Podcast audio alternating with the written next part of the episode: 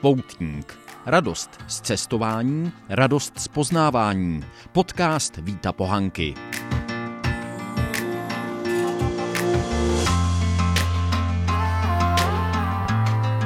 Dobrý večer. Vítejte na podcastu, nebo spíš webcastu Poutník.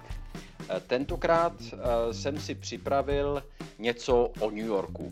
A zkusím být stručný. Já jsem založením víceméně venkovan z Vysočiny. New York mě ale přesto bez nadsázky uchvátil a je mi v něm dobře. Eh, jak vidíte na pozadí, na těch záběrech, tak takhle hezky jsme se tam projížděli s kamarádem ze studií Daliborem Krčmářem z Ostravy v Cadillacu Čechoameričana Karla Šimka, kterému se tam eh, velmi dařilo a daří eh, a ten je vidět na tom zadním sedadle a jeho příběh si nechám asi na někdy jindy, protože je velmi zajímavý. Místy tam můžete zahlédnout mne, o něco mladšího, ale jak je vidět vysloveně šťastného. A to, že jsem tam vidět šťastný, nebylo jenom proto, že jsem konečně jednou mohl zasednout za volant pořádného auta. Já jsem se v New Yorku ocitl vůbec poprvé, když pominu zastávky na letišti v roce 2008 a byl jsem z něj nejdřív celý vystrašený. Všude pádili lidi na jednu stranu, na druhou. Člověk se tam s kufrem ani eh, na chodníku pořádně nemohl hýbat a eh, opravdu, přestože už jsem předtím nějakou dobu třeba bydlel v Paříži, nějakou dobu jsem pobýval v Londýně, Bruselu a podobně, tak ten New York byl takový náraz do hlavy, vyslovený.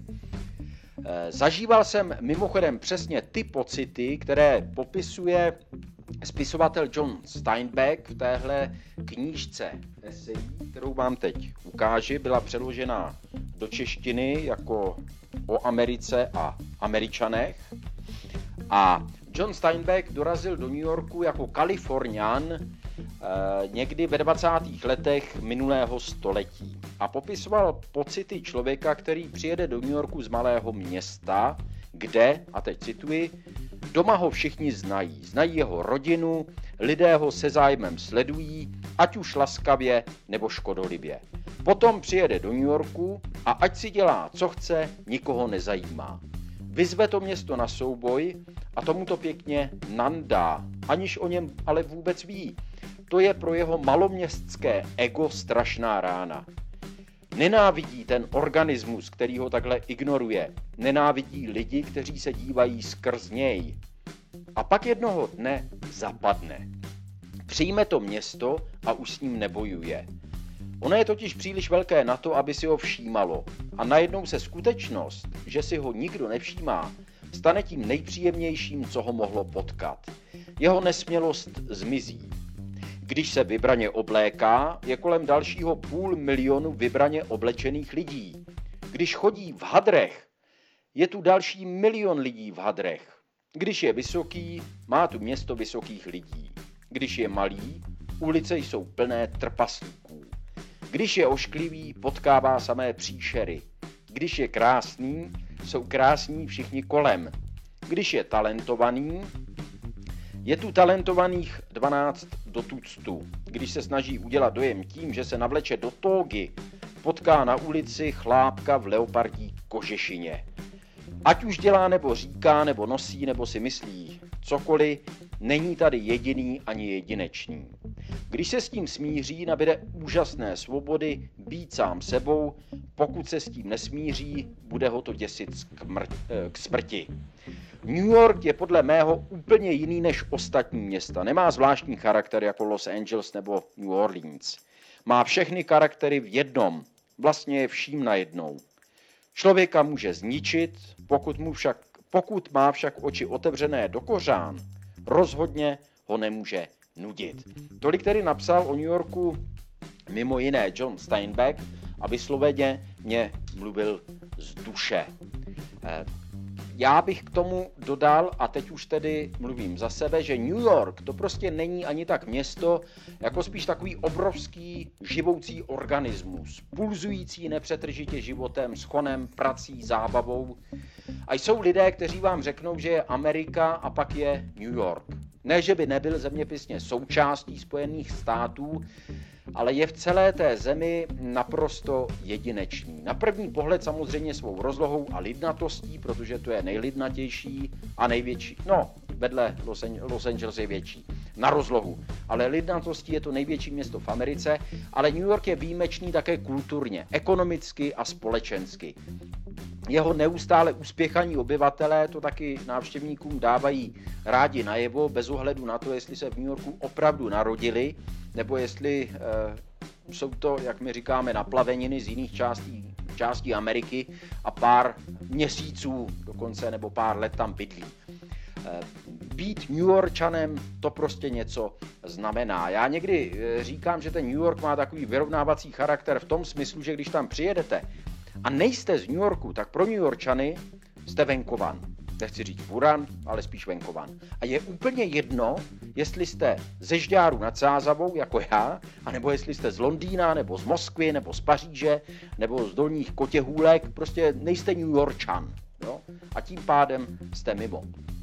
To město za své výsadní postavení Vysloveně prvního mezi americkými městy určitě vděčí několika okolnostem, hlavně ekonomickým, protože New Yorkská Wall Street je už přes století hlavním globálním finančním centrem. Ta hospodářská prosperita a činorodost umožňují přes občasné krize a propady, aby v New Yorku současně doslova bujel i kulturní, společenský, vzdělávací život. To město nabízí návštěvníkům těch nejrozdílnějších zájmů a zaměření naprosto prvotřídní světová lákadla. Je hříchem být v New Yorku a nenavštívit taková ikonická místa, jako je Socha svobody, Brooklynský most nebo třeba mrakodrap, jeden z prvních mrakodrapů, Flat Iron, takzvaná žehlička, Eh, bylo by hříchem neprohlédnout si město z výšky z brakodrapu, jako je Empire State Building nebo One World Trade Center, které bylo eh, dokončené nedávno. Eh, bylo by hříchem neprojít se po Broadwayi, nepodívat se na Times Square a samozřejmě neprojít se v centrálním parku. Jenže New York to nabízí podstatně víc než jenom nějaké příležitosti pro selfies, které potvrdí, že jste tam opravdu byli. Když budete milovníkem klasického nebo moderního výtvarného umění, tak je tam metropolitní, brooklynské nebo Guggenheimovo muzeum a nespočet jiných galerií, mnohem menších, ale pořád takových, kde najdete vrcholná díla od starých mistrů po nejnovější avantgardu. Eh, v Metropolitní opeře si můžete poslechnout díla skladatelů od baroka 18. století po skladby minimalistů z konce 20. století. Akorát si musíte dát se sakramenský pozor, abyste si objednali lístky hodně dlouho dopředu. Jestli vás zajímá něco úplně jiného, třeba beatnici, hippies, kontrakultura 60. let, a potom její punkoví a rokoví následníci, tak v Greenwich Village se pořádají komentované procházky, místy, kde bydleli a tvořili, hráli takový lidé, jako byl Bob Dylan, nebo jako skupina Velvet Underground, potom později Patti Smith, nebo třeba ještě později Talking Heads. Byť musím říct tedy, že například Greenwich Village a celkově tady tyhle ty zajímavé části New Yorku jsou hodně takzvaně gentrifikované, tudíž je tam hodně drahé bydlení a už to není jak si ta autentická Greenwich Village, jaká určitě byla v 60. Let, v 60. letech. Jinými slovy, jenom těžko najdete na země kouli tak rušné město, plné doslova živoucí historie, nabité místy a atmosférou, která prostě musíte vidět a musíte nasát. Drtivá většina lidí, které znám a byli v New Yorku, tak eh, odjížděla s pocitem, že se to nedá stihnout. Ať tam byli na pár týdnů, na týden nebo na měsíc. A většinou, aspoň ty lidé, kteří znám, tak se těší, že se tam zase vrátím. Takže věřím, když byste se tam podívali, že nebudete výjimkou. Tolik tedy dnešní poutník, snažil jsem se být stručnější. Eh, příště mimochodem si popovídáme o silnicích, které mám moc rád, podíváme se do úplně jiného koutu Ameriky na západ, a chci tedy promluvit o silnicích Route 66 Pacific Coastal Highway, o té silnici, která se vyne podél pacifického pobřeží od Mexika až do Kanady a říct, eh, proč si myslím, eh, že jedna z nich by měla mít přednost. Zatím nevím, jestli to bude zítra, tedy v pondělí, nebo jestli to bude v úterý, ale to je konec konců jedno, já vám to dám vědět. Takže zatím na viděnou a naslyšenou se těší Bohanka.